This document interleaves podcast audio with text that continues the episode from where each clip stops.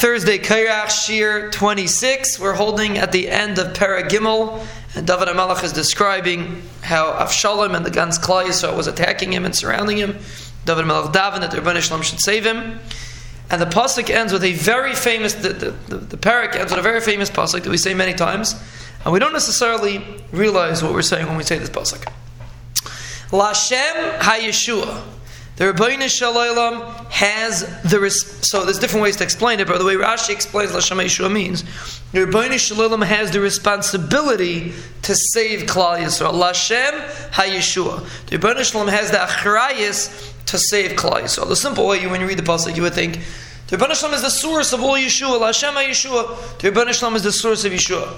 Rashi doesn't say that. Rashi says, Lashema Yeshua HaKadosh Baruch Hu has a responsibility, so to speak, to save Klal Yisrael. Al Amcha Virchasecha Sela. On your nation, you're talking to Banishlam, on your nation, your bracha will be Sela, which we said one time, Sela. Simply, many many Mefarshim say the word Sela means forever. So let's let's translate it like that for a minute. That's the way the Targum translates it. So Al Rashi says, what is our job? Meaning the Rebbeinu job is to save us. What's our job? Our job is to thank and be mavarich the Rebbeinu for saving us. So when you thank Hashem, you're fulfilling the reason why HaKadosh Baruch Hu, He's fulfilling His part. His part is to bring you to Yeshua, and your part is to thank Him properly, to appreciate what He did for you. That's the relationship. The Ibn sends a Yeshua when he sees that we appreciate it. That's how Rashi learns the pasuk. Lashama Yeshua. The Ibn has the achraya, so to speak, to save us. And David Melech was talking in his situation. The Ibn Shalom Hashem save us.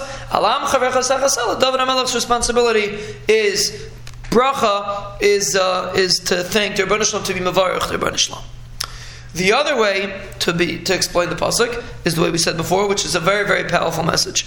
La Shema Yeshua, the way the Mitzvah explains like this, the Yeshua, the source of the Yeshua, is from the Rabbi Shalom. Al amcha on your nation, your bracha should be forever. Meaning the Rabbi Shalom is constantly showering his bracha on Klal Yisrael. Salah means forever.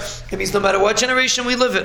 The pasuk saying Al amcha v'chasecha sela. Every generation, the Rabbi Shalom is constantly showering us with brachas. This is the way the Mitzvahs and other Mefarshim explain the pasuk.